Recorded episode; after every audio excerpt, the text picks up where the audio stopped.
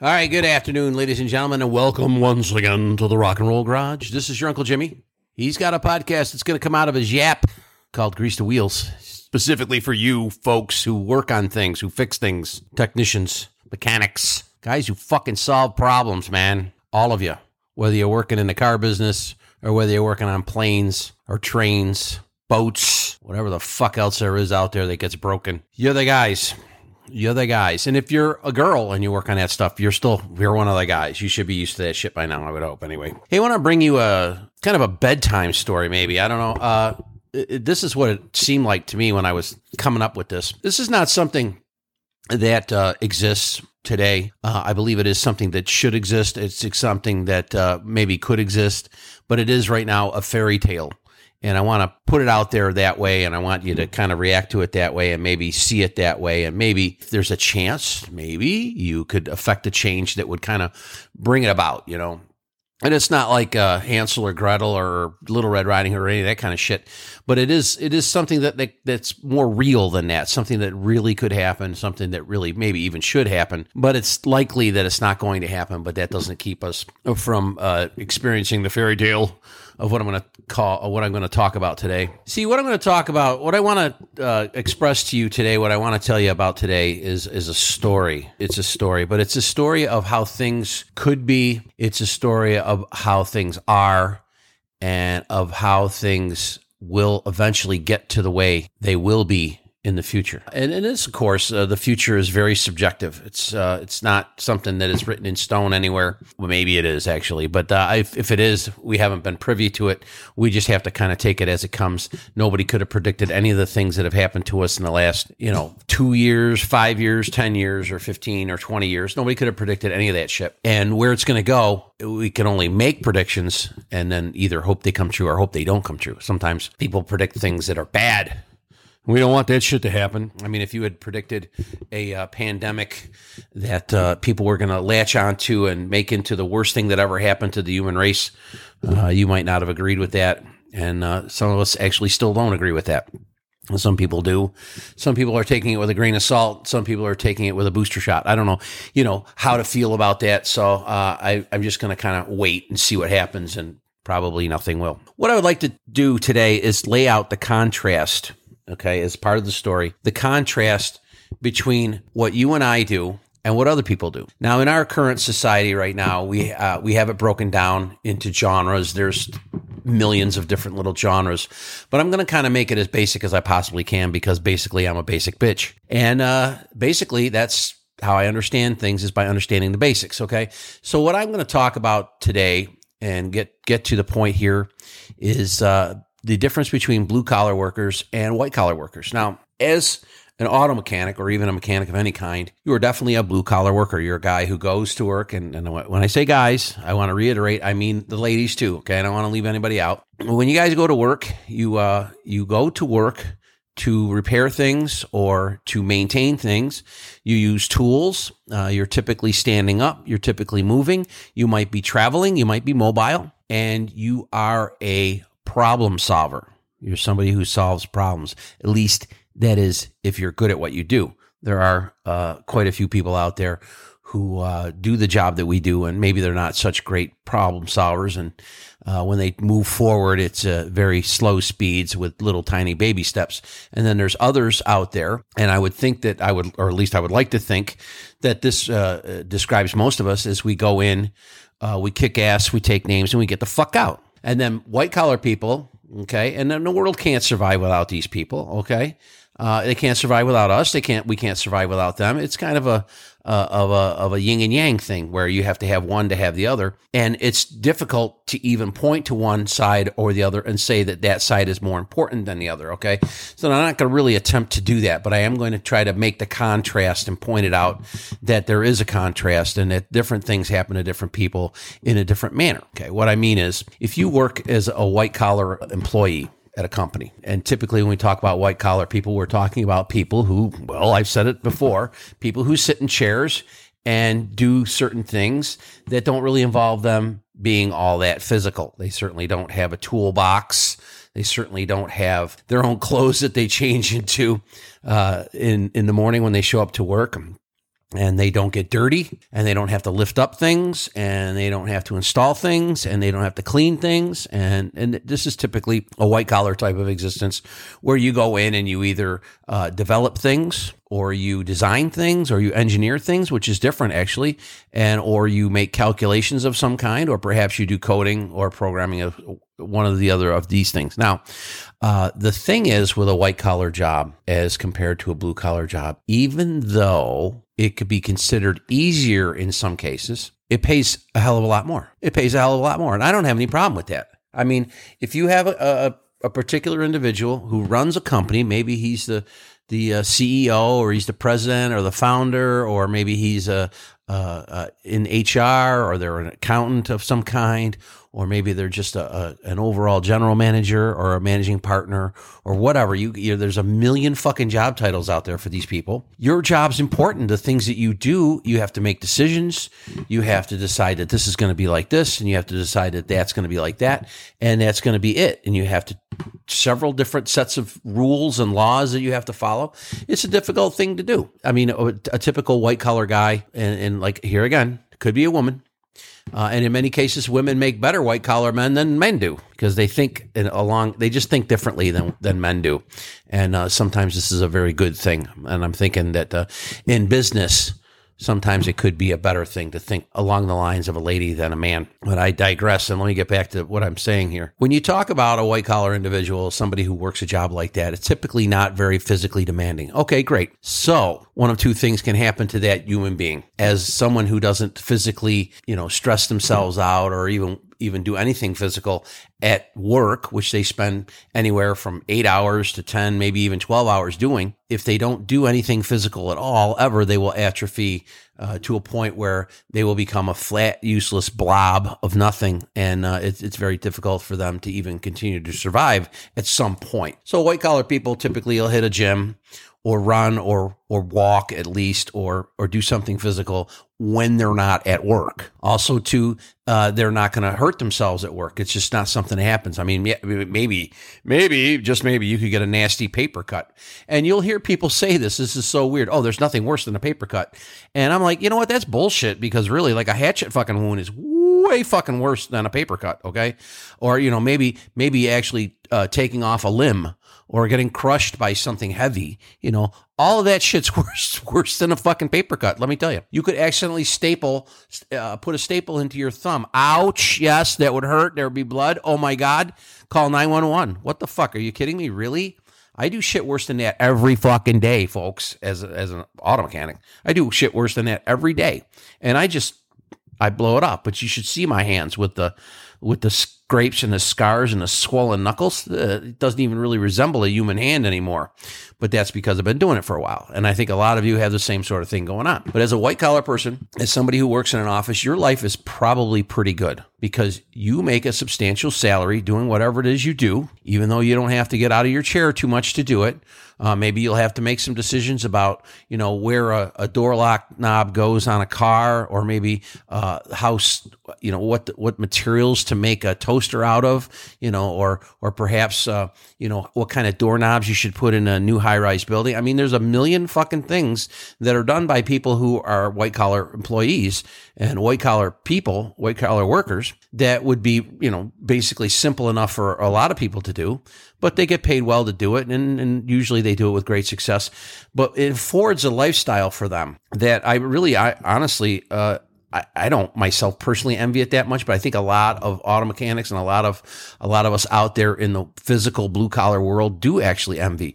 You know, these people go into work and the, the building is air conditioned and and they have a water cooler and they wear a shirt and a tie and all the other people in that particular uh, office are friendly and polite and courteous and kind, and they're they're friendly. And I probably said friendly twice, but they're friendly. I mean, they're people that don't have to work that hard to do what they do. They just whatever they're doing is t- making decisions or typing stuff in on a on a terminal or a laptop or or even just uh, using a, a phone to, to, communicate some of the decisions that they've made or whatever it is they do. Or maybe they're just or maybe they file things or maybe they're accountants. Whatever it is they do, they get to do it in an office in an air conditioned office and they get to wear nice clothes to work. And guess what? They're still nice when they leave work.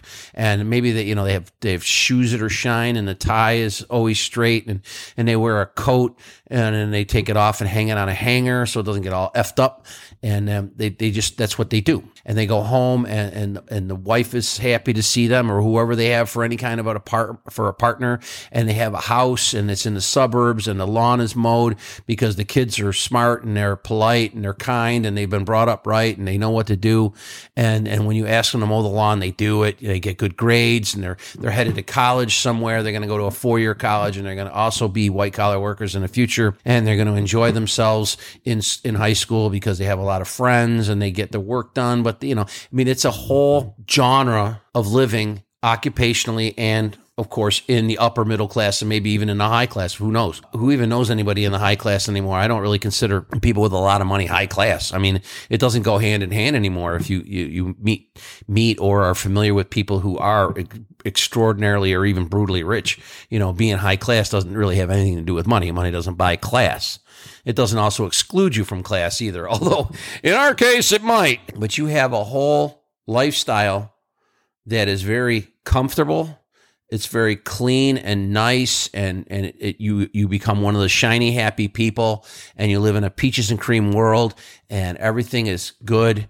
Uh, you have uh, this spectacular health care and you're obviously as as you're familiar with me saying it's too general of a statement to be true in all cases because there's always something else going on under the under the uh, guise of how perfect somebody's life may be. It could be an addiction or it could just be cheating or it could be stealing. It could be anything but we're not really really talking about that so much anyway. Um, we're just talking about the idyllic lifestyle that comes along with being a white collar type of a person. And these people are trained to do that from the very beginning when they go through high school and when they go to college and when they become college educated. And then they they get themselves matriculated through a network into uh, a sort of a, a, this this lifestyle that I'm talking about okay? And it happens to a lot of people. It happened to my father. Uh, he went to college after getting out of the out of the uh, service in the Korean War. And then from there he got a job working at a company in my hometown where he was well paid and he was well thought of, at least for a while anyway. And uh, no, he was. He was a very upright employee and he was a very upright citizen. And I, I know I've said some things that maybe, you know, put him in, show him in a poor light, but he was, that was not the person he was. He was great. Everybody loved him and, uh, and he loved everybody. It just seemed like he, he didn't really like me that much. It's fine. If you know me, you probably understand why. Uh, but that's all, that's, that's neither here nor there. He was definitely, definitely a white collar guy. I can still remember as a child, he would come home from work and he was, he was, uh, like my brothers, he didn't have much hair on his head at a very young age, which is a terrible thing because your Uncle Jimmy has a full head of hair at an advanced age, whereas his brothers were bald pretty much right after their teen years were over, uh, which is a source of amusement for me, but not that much, but still, it's still, it's slightly humorous. But my father would come home from uh, from work and he would be in a suit and a tie and he would pull in and he had a toupee. He would wear a toupee because he felt like it made him look younger and he was right. It did. But then when I went back into the house a, a little while later and he'd already been there for a while, there would be this bald guy sitting at the dinner table in a wife beater.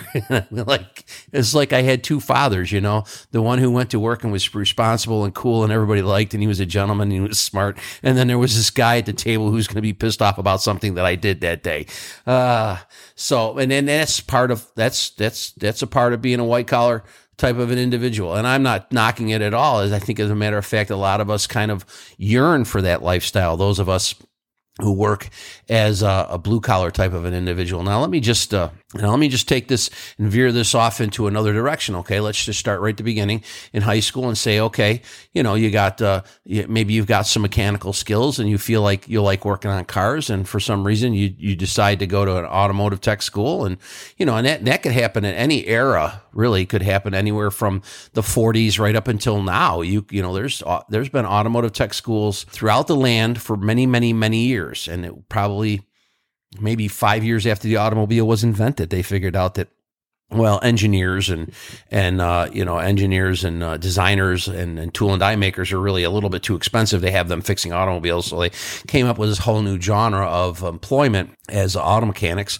and uh, they were, eh, I would say, uh, they were probably treated fairly well in the beginning, and then after a while, it became obvious that everything was uh, built rather simply, and so it could be fixed rather simply, and and you shouldn't have to pay a whole lot of money to people who are going to be able to fix these things. Okay, so you you head down that path for whatever reason you decide to eschew college, like I did, and then you you become interested in making your automobile run, and you're you're fairly decent at it, and you decide that that's a a good way to earn money.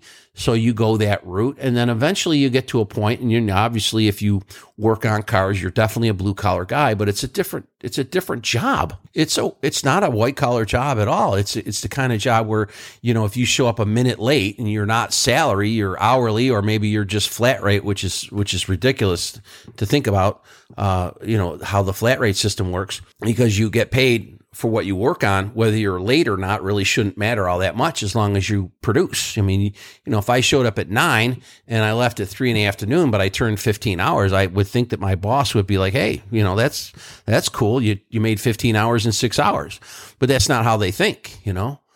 That's not how they think at all. They want you there for 15 hours and they want you to make 150 hours. I'm not even sure. And, but we're going to get to that in a, in a few minutes. But uh, you know, as as far as being an auto mechanic, it doesn't take that long to learn it in the beginning. Obviously, they don't give you experience. Experience is one of those things that you have to earn on your own, and maybe you get it from other people a little bit. I mean, and you can't buy it when you're young and you, really can't even buy it at any time. But when you're young, they proof you, and you're never old enough to buy experience. You have to just get it. And in just a, a little short offshoot of this particular podcast, uh, the kids that are out there that want to get experience from you, if you have some way of doing something and they seem eager to learn it, definitely, definitely put put them in touch with the information that will make their lives easier that you have learned from experience because they're going to need to pass it on.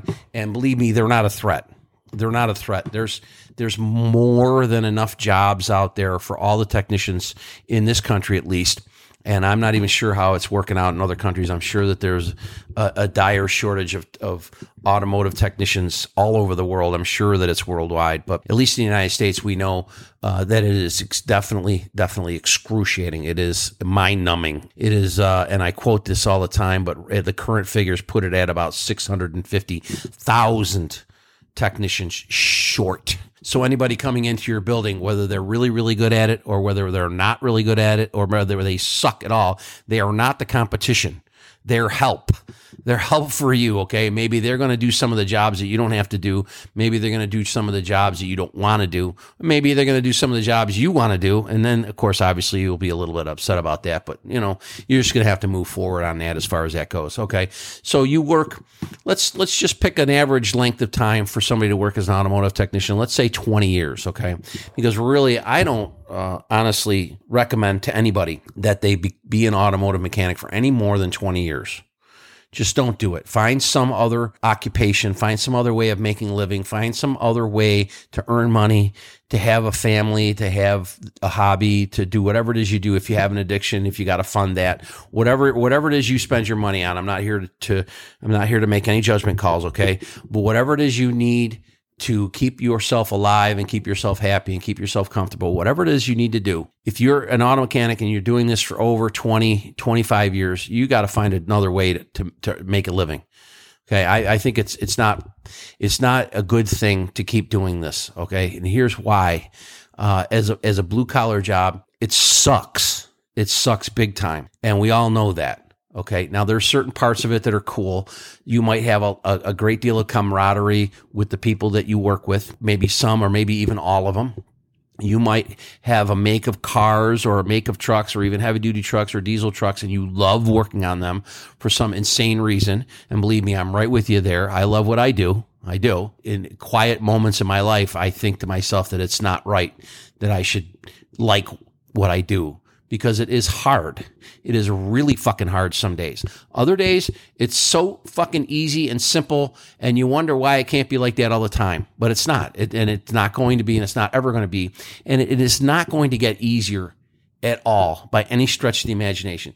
See, here's the thing with a white collar job is that there are best practices for everything out there and accounting is been accounting since they figured out how to count past uh, 10 Okay. That's all been the same. All that shit is all the same. Really, it's computer developers and computer software engineers and all those people who are really coming up with new stuff.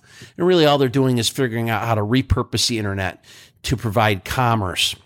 And really, that's not anything new. The ideas they come up with for the commerce that you're going to have on the internet. Now that's different and there's a different way of doing them and they solve problems. And yes, so some of those people are smart and I'm not going to, I don't want to take anything away from anyone who does that sort of thing, but, uh, it, it's just not that tough physically. As an auto mechanic, your job is tough physically, you know, and you, you, we're all in the same boat. So when I say I, I mean we is really what I should say.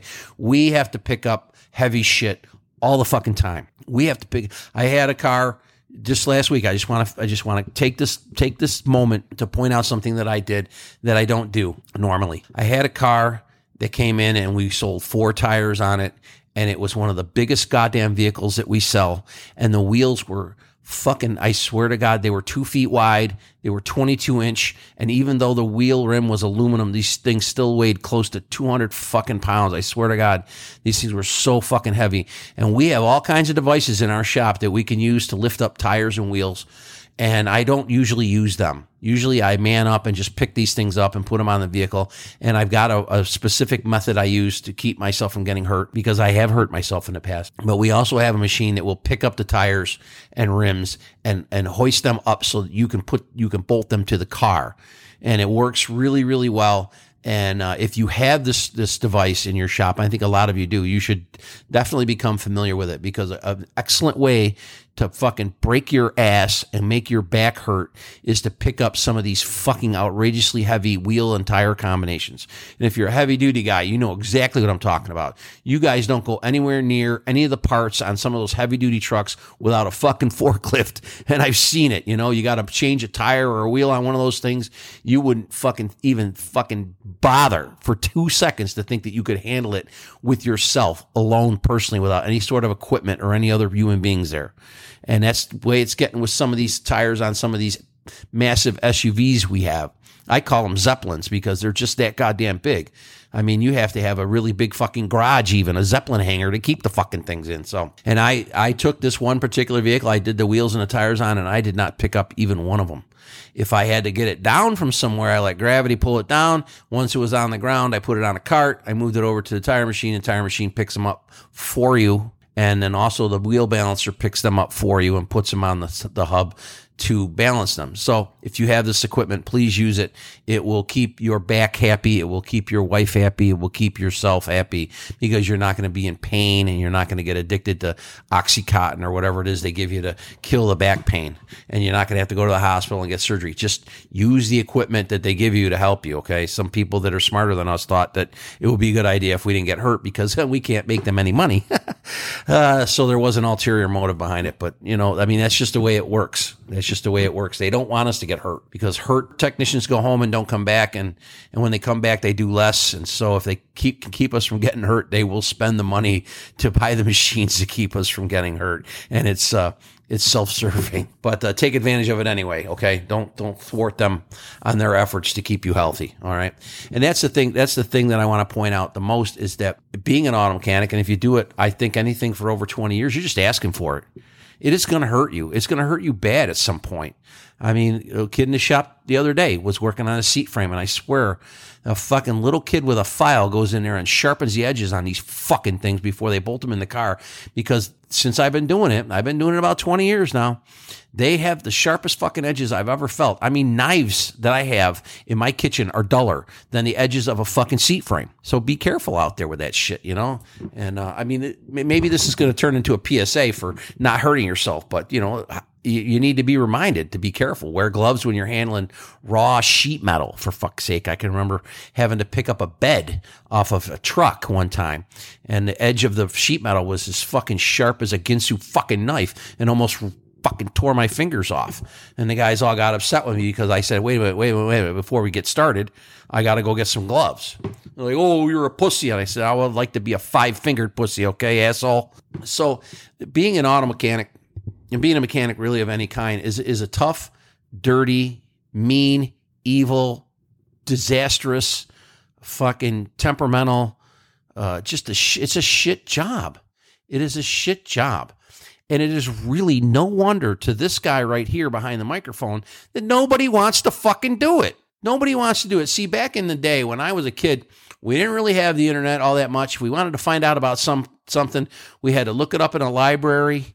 There's no books in the library that say being an auto mechanic sucks dick. They all say, oh, it's a great job, you know, or oh, you know, you, you can do this and that, you know. And then when you talk to people back in those days, they would tell you, well, you know, it's not for everybody. They were a lot kinder about it. It was kind of a, a different place, you know, in the 70s and the 80s when you ask people about being an auto mechanic, they say, well, it can be a, it can be a good job. Yeah, it could be a good job, but it's not, you know. And nowadays, nowadays, because everybody's on the internet, they're on their internet on the phone. They want to find out if a job sucks or they want to find out if a job is a good job to have or a good job to go to school to learn a learn a trade.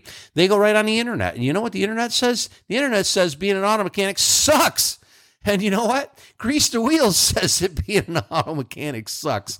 And it does suck. It does suck because we are treated as we're treated as blue collar workers, which is almost exactly the same as saying we're treated like second class citizens. In some of the places I've worked where they have a sales force, and these are white collar people for sure, and maybe they aren't really white collar people, but they sure fucking think they are. And for all intents and purposes, they might as well be because they're not asked to do anything physical.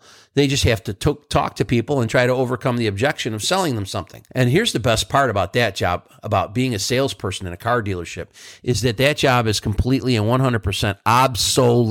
It's obsolete, folks. And uh, I, I, couldn't be happier about it. Now, I've uh, let me just be straight with you, okay? I know a lot of salespeople who are very, very good. They're nice people. They're kind. They're friendly. They're helpful. But for everyone I know that is is a good person and a good guy and somebody you like and somebody you can you can even talk to and somebody who's caring, there's another one who's just a scumbag and a fucking pirate and and selfish and ignorant. And oh yeah, by the way, treats the mechanics like they're pieces of fucking shit. And I'm telling you, if the world ever comes to a screeching fucking halt, there's an apocalypse and there's zombies everywhere uh, and we have no food, we're going to cook all these fucking jackass, fucking selfish, ignorant, fucking salespeople up. We're going to have a fucking barbecue, probably on day one too, because they're going to be all soft and doughy because they don't ever have to work that fucking hard. And they think they've made it. I'm a, I'm a car salesman. I've made it. I am firmly ensconced in a white collar job and it's never going to go away. And they're full of shit. They know the handwriting is on the fucking wall. These places like Vroom and Carvana have showed us all that, uh, guess what? We people don't want to come in and buy a car. They want to sit at home and hit a buy it now button. They do the research they do the research on the car. They know more about the fucking cars than the salesman do at times. And they hit the button, buy it now, and they bring it to their fucking house in a flatbed, and they don't even touch you. They call it touchless. They won't even touch you. They won't even shake your hand.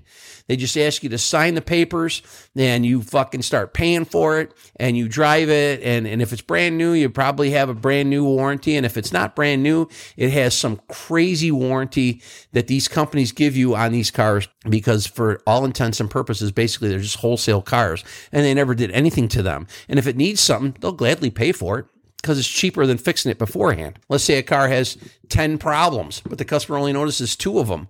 Okay, so you fix the two and you're glad you don't have to fucking fix the other eight.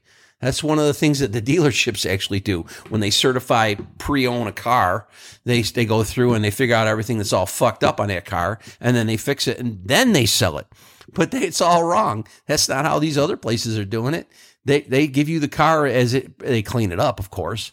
You know, they clean the they clean the Froot Loops out of the back seat and vacuum up all the dog hair and spit shine the body and then drop it off at your house. And when you have a problem, they go, "Oh, take it to the dealer and then they have them send us the bill." You know, and hopefully you're only complaining about one thing when they know in their minds that there's probably 13 things wrong with that car. But ladies and gentlemen, the fucking people that are coming into the goddamn showrooms to buy these cars, they know what they want. They know they know what color they want. They know what engine they want. They know what car they want. They know what kind of tires they want. They know when they want to pick it up. They know what the interest rate is. Sometimes they come in and they're pre qualified for loan money from somewhere else.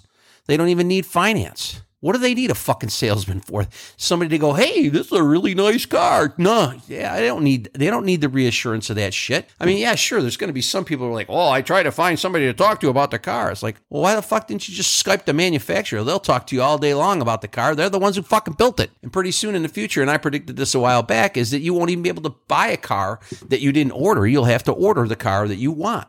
So you'll have to know that you need a car pretty much right away. Uh, they may have some laying around somewhere at a port somewhere. And, uh, you know, let's say you wreck your car on a Friday and you need a new car on Monday. They could probably have one brought in, you know, lickety split on a special car carrier and dropped right off at your house. Why not? Why wouldn't they do that? Why wouldn't they just totally tell the dealer, yeah, fuck you, you know, we don't need you, right? So you've got the class warfare going on right in your building if you're working at a new car dealership. It's going on. You know it. You've seen them. They walk through your shop. They're on the phone. They're fucking, you know, they're the they're the fucking hottest thing since the hottest thing going, and they don't need you. You're just a fucking greasy old monkey with wrenches and screwdrivers in the back who fixes all the shit. And what they don't realize is that you're really the only people in the building that are really going to be necessary in the car dealers of the future. Because you sell a car one fucking time, but that car has to come back, what, every year, every six months, depending on how they drive it. And it, you know, that's if something's broken or if they just need maintenance. But in the in the lifespan of somebody owning a car, they're going to probably have to bring it in anywhere between five and 10 different times. So service is really where fixed ops, excuse me, I need to use the uh, white collar term, the fixed ops department is where you make the customers get to know you, where the customers get to know who you, who you are and how you are and what you do. And the total experience, especially for a new car dealership, the total experience is all about how well the manufacturer built the car and how well you and your technicians take care of them when they bring that car to you, either with a problem or with just general maintenance or both. And there's a revolution going on there. There's a revolution that's going to go on there. And I'm going to tell you about this revolution now, but I wanted to point out to you what the difference is between a white collar job and a blue collar job. And, and, and the main difference is, okay, it's the money. In a white collar job, typically, typically white collar workers are paid a salary, which means, you know, you're going to get X amount of dollars every week in a paycheck, regardless of what you do, regardless of when you show up for work, regardless of when you leave work, regardless of how long you go to lunch. Does that sound right at all? Not to me, it doesn't. But hey, that's the way it's been. It's been that way for a long time too, by the way. Also, too, your benefits are typically a lot better if if there's a if there's a uh, a difference in benefit or there's different levels of benefits, you know, 401ks and these sorts of things, maybe tuition reimbursement. Uh, nobody's ever volunteered to reimburse the tuition I paid for the automotive school I went to. Uh, why would they? It's only five grand anyway. I mean, I went a long time ago and it wasn't that expensive and, and it was underwritten by the government and I had to pay it back. It was just not that much. It was just not that much. The payments went on for fucking ever though. I mean, literally I paid for that for like 12 fucking years, but it was so small. It was like, I didn't even notice after a while, you know? I mean, it's like paying the paper boy almost. Um, and of course, a lot of you probably don't have any idea what that's like. But when you get down and you start talking about t- technicians and the blue collar workers in a shop or in a dealership, you're talking about different rates of pay for different levels of, of experience. You're talking about different rates of pay for uh, different training that that particular individual has, for different experience that that individual has, uh, for the uh, college or the trade school that they went to that might earmark more or less pay. Uh, there are always going to be people who can fix things who never had to go to school because they were smart enough to figure it out. And for some reason, they're smart enough to figure out how things work and make them work again once they're broken. But they're not smart enough to get the fuck out of the shop and take their tools home and sell them and get a job where they can they can be a white collar employee. There's some people who would not who do not enjoy that, who would not enjoy that if that was the way their life went. I don't think I would enjoy it. If I had to sit down all day at work, my hip would probably lock up and I'd have to be dragged out on a stretcher every day. There's no way I could do that. I have to stand up. I am standing up literally, and I mean this is this is the God's honest truth. I stand up literally 12 hours a day. The only time I sit down is when I'm taking a shit or I'm pulling a car out. And sometimes I wish I could take a shit in some of the cars I pull out. That's a little difficult. But uh, I don't sit down. It's just not something I do. I am on my feet. It's literally, literally, literally. I'm saying it three times because it's literally true. 12 fucking hours a day. I would love to see some of the chair sitting fucking people that I work with who think they're better than me and make more money than me. I'd love to see them try to stand up for 12 hours. And they're half my fucking age. They're half my age. They think they're better than me, or they treat me like shit, or at least they feel like they're in a different class than me, which is fine. I've been doing this for a long time and I've been running into this for a long time. And it's just not going to change until they finally decide to tap these, tap, tap these people on the shoulder and tell them they're fucking fired because they don't need them anymore because the customers are coming in and just buying the cars without their fucking help whatsoever. Buying the cars without their help. They don't need them. They don't need them. But when they fuck up, they break down, or they just want to have them inspected before they're bought. Maybe they want to have the batteries charged up. Maybe they want to have the washer solvent tank filled up. They need us, the guys in the back to wear the blue collar stuff. Now, uh, I was just saying that typically uh, white collar workers are salaried and it's pretty much true. Uh, but when you when you start talking about the pay for auto mechanics, and you guys, we all know this, and I go on and on and on. It is a fucking broken fucking record about the pay that we get. It's far too fucking little. Considering a lot of different things, okay? But there are three ways to pay us there's hourly, there's salary, and there's flat rate. And flat rate is never going to die, is never going to die. It needs to, I believe honestly that it needs to die for lots of reasons, and I'll just lay them out for you here real quick. Flat rate is something that the dealers are absolutely nuts over. They love it. They fucking love it because the incentive to work and make more money by a technician under the flat rate system makes them more fucking goddamn money than you can shake a stick at. Okay, now if you examine your paycheck as a flat rate technician and you take every dollar that you make and you divide it by your rate of pay and you get a number, and that's how many hours you turned. And then you multiply that number of hours that you turned. You can you can do it in a month. You can even do it in a week. You could do it in a year. And I suggest you do it at the end of the year. You take all the money you made before taxes. You divide it by your rate of pay. That's how many hours you turned that year. And then you multiply that by your door labor rate. And you're going to come up with a number that is going to fucking make you want to throw up blood. You're going to come up with a number that is so astronomically fucking high. And then you're going to wonder to yourself because this is how much money your company made off of you. And it's going to be astounding. All right, so let's make let's say you made twenty dollars an hour and you made seventy thousand dollars. Okay, so we'll take seventy thousand dollars a year divided by twenty. You got three thousand five hundred hours. That's a little high, I would say. Sixty-seven hours a week. Now, uh, I know that there's some of you guys out there could probably bang out 67 hours every week for 52 weeks a year. It could be done. Uh, I know there's some of you guys out there that make 70, 80, 90 hours almost every week. Some of you guys have uh, the skills and the and the talents and also the uh, the opportunity. Okay, and that's a big big uh, if you have the opportunity to make a lot of hours every week, and so it's not really undoable. I would say 67 hours a week would be extraordinary, but not completely undoable. Okay.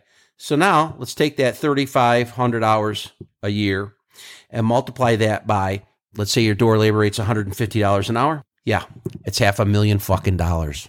It's half a million dollars. They paid you $70,000 to make them half a million dollars. This is why, this is why when people talk to me about the money or when I talk to other people about the money and when I talk to you about the money, I get cranky and pissed off because we just had a round of raises come through our shop and some guys didn't get any raise and some guys did and I did. But some of the guys in our shop got a dollar an hour.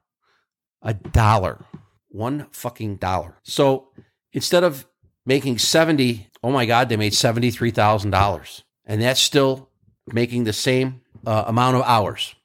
So out of that half a million dollars, they had to give you $73,500 instead of just $70,000. Oh my God, what a fucking tragedy that is. They, they, lo- they had to come up, they had to cough up an extra $3,500 out of that half a fucking million dollars that you earned them. You can understand now why when you listen to this podcast sometimes, your Uncle Jimmy comes through the speakers like he's a fucking angry goddamn banshee. That right there is fucking why, okay? And so, also too, because of the, sh- I mean, there's no other way to put this, folks. It's just sheer fucking greed. It is. It's sheer fucking greed. Why can't they fucking share with us more of the profits? Why can't they boost how much money we make? Why can't they increase the amount of money we make? Why can't they pay us a salary? And then maybe a bonus for hours turned over, I don't know, 45, 50. Why can't they do that? Because they're greedy fucking cocksuckers. That's why. They want to keep all the fucking money. And if you work for a company that has a, it's a large corporation, you have so many other fucking people whose salaries that you have to earn money to pay. You're paying for all kinds of people to do all kinds of shit that that helps you out not at fucking all. Not at all. And now, really honestly, a lot of salaries of the salespeople are being paid by the fixed ops department, which is you and me, because they don't have any fucking cars to sell. Yet they're still showing up to work and they're still getting paid, aren't they?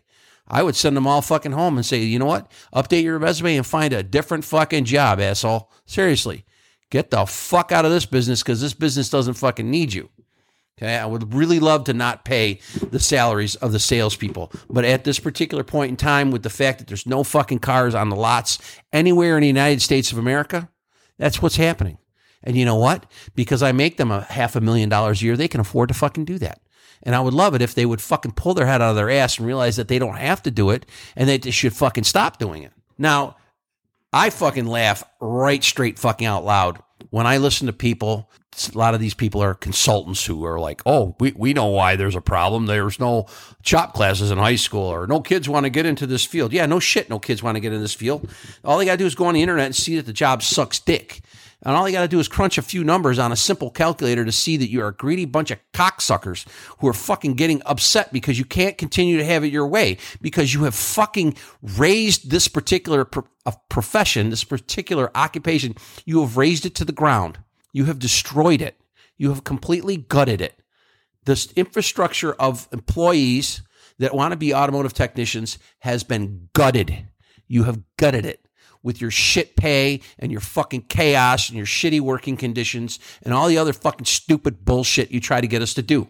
Now, if you want to fix the fucking problem, we can help you fix the problem. The number one fucking part of the problem here is that this job sucks and you don't either know it or you're not going to acknowledge it. But let me tell you straight up, this job sucks, okay?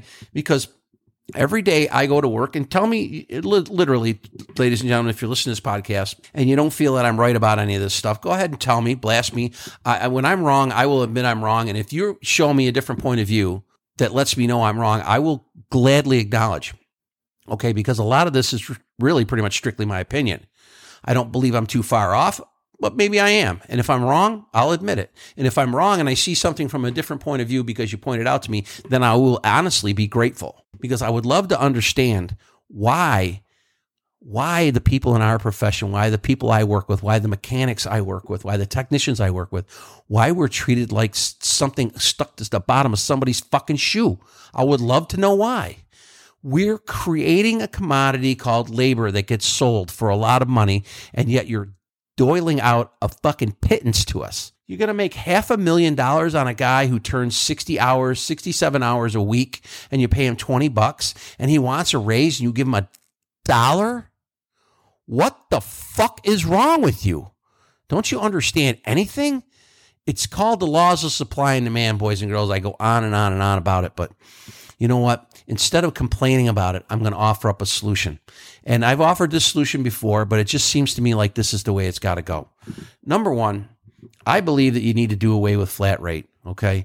Yes, there was there would be some technicians who would be upset with that because they can kill flat rate. You know, they'll make 67 hours, maybe even 87, maybe even 107 hours a week, you know, because they work on stuff. They're familiar with it. They know exactly what to do. They can take a five hour job and do it in 20 minutes and, and they'll be able to, to turn all kinds of crazy hours and they would be upset. But the thing is with flat rate, especially, and the dealers love it because it incentivizes you without actually saying that they're incentivizing you. It's just a, it's just a way that they pay you and you seem to be okay with it. And believe me, your employer is definitely okay with it. Trust me when I tell you, there's not a single employer out there who's paying their technicians flat rate who is even for one fucking second considering switching you to salary. There's not, it's not happening. Okay. A lot of the manufacturers out there would really like it if you were salaried. And there's very specific reasons for that. And I'll get to that in a second here. But there isn't a single fucking franchise out there that is employing technicians in their fixed ops department uh, that wants to pay salary. There, there's not one. Okay, there's not one, and the reasons are as simple as as looking at the other w- white collar fucks that work in their building. Is they're not motivated to do anything because they're just going to get paid, even if they do nothing. And yes, that's part of the problem. You pay somebody's salary, they're going to stop working as fast as they can. They may start working more accurately. They may start being better at what they do. They may actually do something correctly instead of quickly. There is a difference. Uh, anyone who works flat rate knows that there is a large difference between quickly and correctly, a big difference. And and believe me, your uncle Jimmy knows what it is. I know what it is.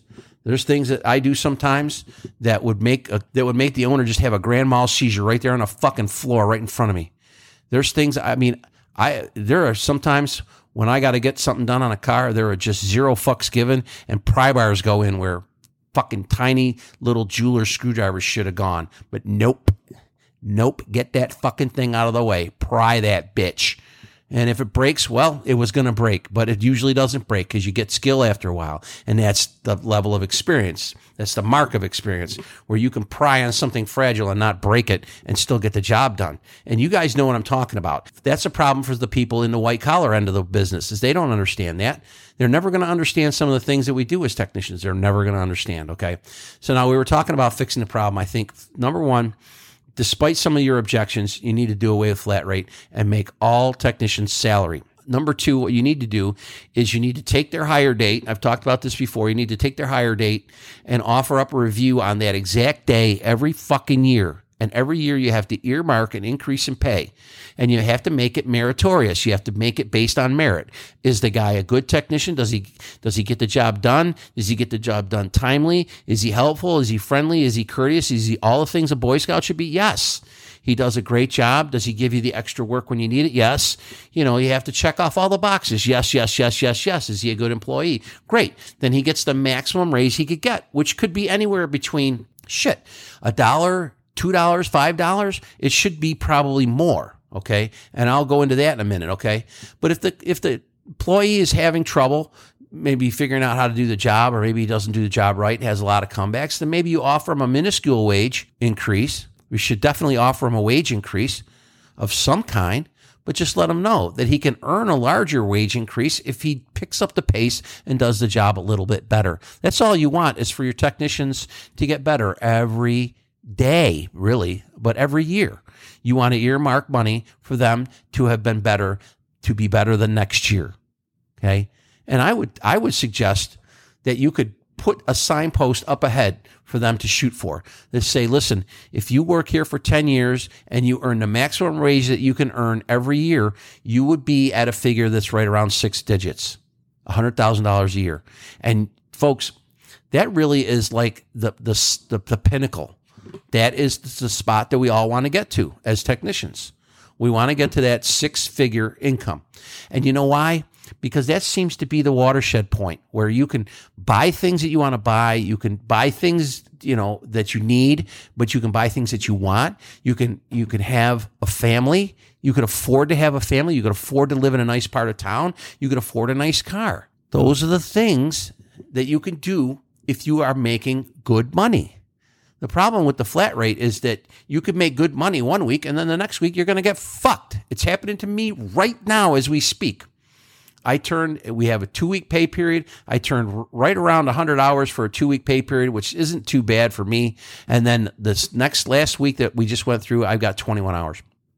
Where am I going with that? I'm getting fucked because there's some people in my fucking building who can't do their job right. They can't sell anything. They don't dispatch correctly. I'm, I'm getting fed up with the fucking bullshit. I'm going to tell these people to fucking stick it up their ass pretty soon. They're not paying any attention to what the fuck is going on out in the shop, and it's going all awry. And people leave, and they give you a dollar an hour raise to stay, and they don't realize that it's almost an insult. They don't. They don't see it as an insult. They're salaried. They don't care.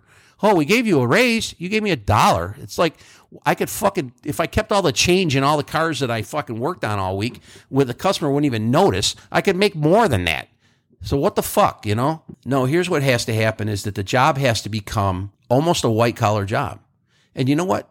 It is going to go that way anyway. You know why? Because the cars are getting more and more and more difficult to fix every fucking season. Every time a new car comes out, there's some new fucking option on it. And I, you know, I, I beat the shit out of this one too, but the cars are getting smarter. They're getting harder to work on. They're getting harder to figure out what's going on with them. And you can't just roll in as some dipshit who's been working on his car for a couple of years and you're 18 years old. You're not going to be able to roll in and do any of the stuff that we need to have done to the cars now. You're going to have to go to a tech school. It'd be a good idea to go to a manufacturer, a, a brand manufacturer's school for two, three, six months. And then when you get into the dealership, you might have a clue how to fix a few things.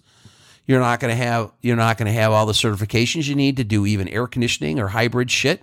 You're not going to have any of that shit. You're just going to have the basics. And where you go from the basics is up to you. But if you're put on the track, if your little caboose is put on the back of the train and you're on the track to get uh, to do the job. And in a year, they come down and they say, well, you know, you came to us, you were pretty green and you've been here a year and, you know, you, you, you did better at this, you did better at this, you're better at this, and you're good at this, you suck at this still. So we're not going to give you the maximum raise, but we're going to give you a raise and we want to see you do better next year. And then we'll see you on this fucking date next year. And it should be a salary type of pay. It should be a salary. Let me tell you something else, okay? It is very difficult to get a car loan or a mortgage when you go into the bank and the people ask you how much money do you make a week? and you have to look at them and go i don't know. It depends on how many broken cars i get to work on that week. Nobody wants nobody is going to give you nobody's going to give you a fucking loan with nebulous income like that. Nobody's going to say wow he doesn't know how much money he's going to make from one week to the next. Why would we give him a loan? Well we're not gonna that's why. It just it just doesn't make any fucking sense. And so really you you are you're chopping us out of a class. You're chopping us down into a poorer middle class or even a poor class, really, when you do that. And because you don't pay us enough anyway. And then what has happened is the result of your greed, the result of flat rate pay, the result of the fact that you have no idea how much money you're going to make from one week to the next. You have no idea how much money you're going to make at the end of the year. You have no idea. There's so many different factors. There's so many different factors. What has happened is that dealerships and shops that don't pay well have destroyed the occupation. And because they have destroyed the occupation and run it right down into the ground and just they've basically fucking buried it. It's dead. Nobody wants to do it. Nobody is going to want to do it until there is a fucking change, a sea change. A paradigm shift is really what it's going to have to be. Okay. They're going to have to figure out a whole new fucking philosophy they're going to have to figure out an entirely different way of doing it. And it's not something that would be all that difficult, really, honestly, as far as I'm concerned. I mean, I have laid out for you what you need to do. You need to treat people like people. Hello, hard enough to do, right? You need to uh, be aware of of the fucking problems that we run into in the shop. You need to be aware of them. If I don't have certain tools, I can't do certain jobs. If I have don't have certain tools, I may hurt myself or damage a vehicle trying to do something in, in an unauthorized or unapproved manner. This is a problem that someone who is a fucking white collar cocksucker sitting in a fucking chair somewhere should fucking try to handle. But no, instead, it always falls on us, it seems like. The pay needs to be commensurate with what we're having to do, with what we're going to have to do in the future for some of the hazards we have to put up with. Also, too, there's there's a level I've talked about this, and I believe and believe me, I know that you all know what I mean when I say this. There's a level of fucking chaos in a shop whether it's fucking waiters or people who came rolling in off the street or something that didn't get done right and the guy's not there that day or there's a comeback or something fell on something or something didn't get fixed right or something flew across the shop because somebody was using something incorrectly and it flew through the windshield of another car or there's just so many fucking things. And I can't I, you know I'm going to start making a list of the things that add to the chaos of a shop and I'll do a podcast on it because I know that you all have to deal with that shit. I know that that that shit comes down the fucking pike for you every motherfucking day. You know, parts forgot to order a part or they ordered the wrong part or they ordered the left side instead of the right side. And I'm, you know, I'm not going to sit here and blame the parts department. You know me, I have a special relationship with them and I'm not going to fuck that up at all.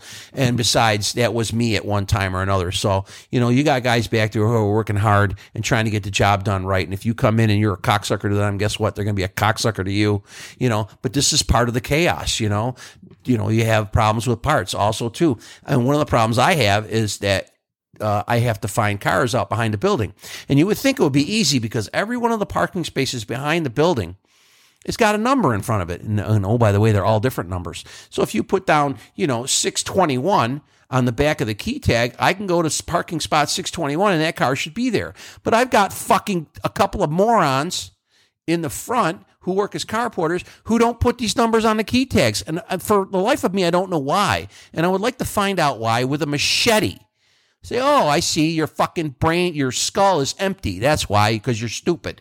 Okay. I need you to do that. You know, this is part of the chaos. Can I spend 10, 20 minutes outside walking around the lot looking for a fucking car? It happens all the fucking time. And all they got to do is write three fucking small digits on the back of a key tag, but they don't do it. So this is another thing that goes on. Okay. How about, how about, uh, you know, service advisors and, and these people, they really, I think that they manufacture chaos at times.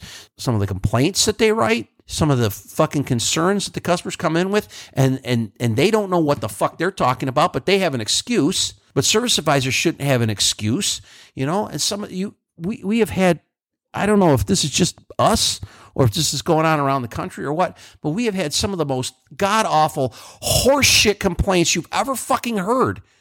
And I'm going to make a list of some of them too because they're ridiculous. And if I don't write them down, I can't even remember just how fucking ridiculous they were. But you know, a service advisor could take 10 seconds out of his fucking day to clarify what that person's talking about instead of just writing down what they said, maybe even condensing it down into a fucking complete and total nonsense statement, and then fucking passing it off as a repair order. It's like, what? What the fuck did this guy say? Don't use innuendo. Don't use slang terms. Tell me which fucking door it's in. Tell me which tire it is. Tell me if it's if it's the glass, if it's the top, if it's the bottom, if it's inside, if it's outside. Tell me what it smells like. Tell me what it sounds like. But don't just go, oh, you know, it makes a sound. Boom, and that's it. What the fuck? You're adding to the chaos. Help eliminate the chaos. You should have somebody who is also to an equipment manager almost like you would have on a football team or something, you know. But instead of getting the helmets and the fucking jock straps and the fucking uh, shoulder pads and a balls or whatever else there is together, they would be out in the shop fixing all the equipment that gets broken by the dumb fucks that we that, that work in the building with us. You know, do the, do the lights on the alignment machine work? No, they haven't worked for fucking years. Does the guy look at them? No, he never fucking looks at them. You know why? Because nobody's telling him to. You know, I could tell him to. I could say, hey, the lights got a thing got to work. And he'll just look at me and say, who the fuck are you? And I said, I'm the guy who's going to beat your ass if you don't fix those lights. Well, that doesn't really get me very fucking far, people, though. But our equipment is broken a lot. And we are new, which is so weird because we've had shit that's been broken since day one. We've also had shit that never worked right. We've also had shit that breaks often. I mean, I don't know what the fuck is going on. But we, I, and I swear, I swear the whole place that we work in is cursed. I swear the whole place is. And it is now extended to our loaner car fleet because the customers that we loan our cars to seem to be going to a demolition fucking derby with them. It is ridiculous. Are any of you having this problem out there? I certainly hope you're not because our lot is full of cars that are fucked up that we own that our customers were driving as loaners while we tried to fix their fucking car. It's fucking ridiculous. We even had one I have to just kind of give you a quickie on this one. We had one. It was a. It's a really nice car. It's, again, I work for a Highline, and so we have a few really nice cars in our loaner fleet. And one of the nicer cars we have in our loaner fleet, allegedly, because you know how people are fucking liars sometimes. Allegedly, it got stolen, and this car got fucked up royal, royal. All the body panels are dented or damaged. There's a control display inside. Somebody punched that. There's shit ripped out. There's shit's fucked up. And the p- person who borrowed that car from us, the person that we loaned it to, is responsible for those repairs through their insurance company. Oh, oh, that fucking hurts. That hurts for them, not for me. I don't give a fuck. But I mean, I don't, you know, that that does affect my my end of the business though, because if I don't have loaner cars, then the repairs I do become waiters, which sucks. And this is another thing that somebody who sits in a chair and and gets a salary should be thinking about and figuring out a way to take care of, figuring out a way to solve the problems. Okay. Now look, I want to end this podcast because basically it's just a big fat fucking rant about how things are and how things could be. And no one's listening except us. And we are not going to be the ones who can affect the change. Okay. But let me just say this and then I'll get off and I promise I'll go away for a week anyway. Somebody somewhere has to make this job more attractive for people to do. Otherwise, no one is going to want to do it. That's it right there. Simple nuts and bolts. They have to make this job more attractive. Otherwise, people are going to take a look at empirical evidence on the internet and they're going to fucking go, why would I fucking do that? Why would I why would I want my kid to do that? Why would I want any of my friends to do that? You wouldn't. You fucking wouldn't. It's a terrible, horrible job that pays shit. It is a terrible, horrible job that pays shit. And I don't give a fuck who or how they try to defend how much they pay and how bad the job is. I don't care about any of that shit. They can't change the fact that it's not attractive enough to attract new people to do it. And the people who have made this job suck, at least financially, have painted themselves into a corner. And they're gonna they're gonna have to force they're they're gonna have to force themselves to, into a paradigm shift. They're gonna have to completely change around completely how they think about technicians, how they treat technicians, how they pay technicians, how much they pay technicians, and what they expect from technicians. They're going to have to change everything about how they deal with us, or they won't have any of us to deal with. Okay?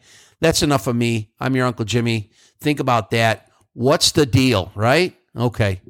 Um, listen, I'm going to be going on vacation later this week, and Eric and I are going to do a bunch of shows. So stand by for that. If you've got any input at all, I am Ted goddamn serious. Let me have it, even if it's bad. Even if you just think I'm a jack off, because believe me, you're not alone. Uh, let me have it. Let me have the feedback. Okay, if you know if you've got something to say or if you got a story you want to tell, I'm glad to hear it. I mean, I can read English, you know. Uh, and and if it isn't in English, fuck it, I'll put it through translator and read it anyway. Okay, so let me have it. Um, we got some more content coming for you. There'll be a lot more exciting than the shit that I just spewed out out out of my pie hole for this podcast. And uh, hopefully things will change. They'll look up. Things will get better, and people will pull their head out of their ass and decide that they need us because they don't need people to sell them. They just need people to fix them. Okay, that's enough. I'm your Uncle Jimmy. See ya.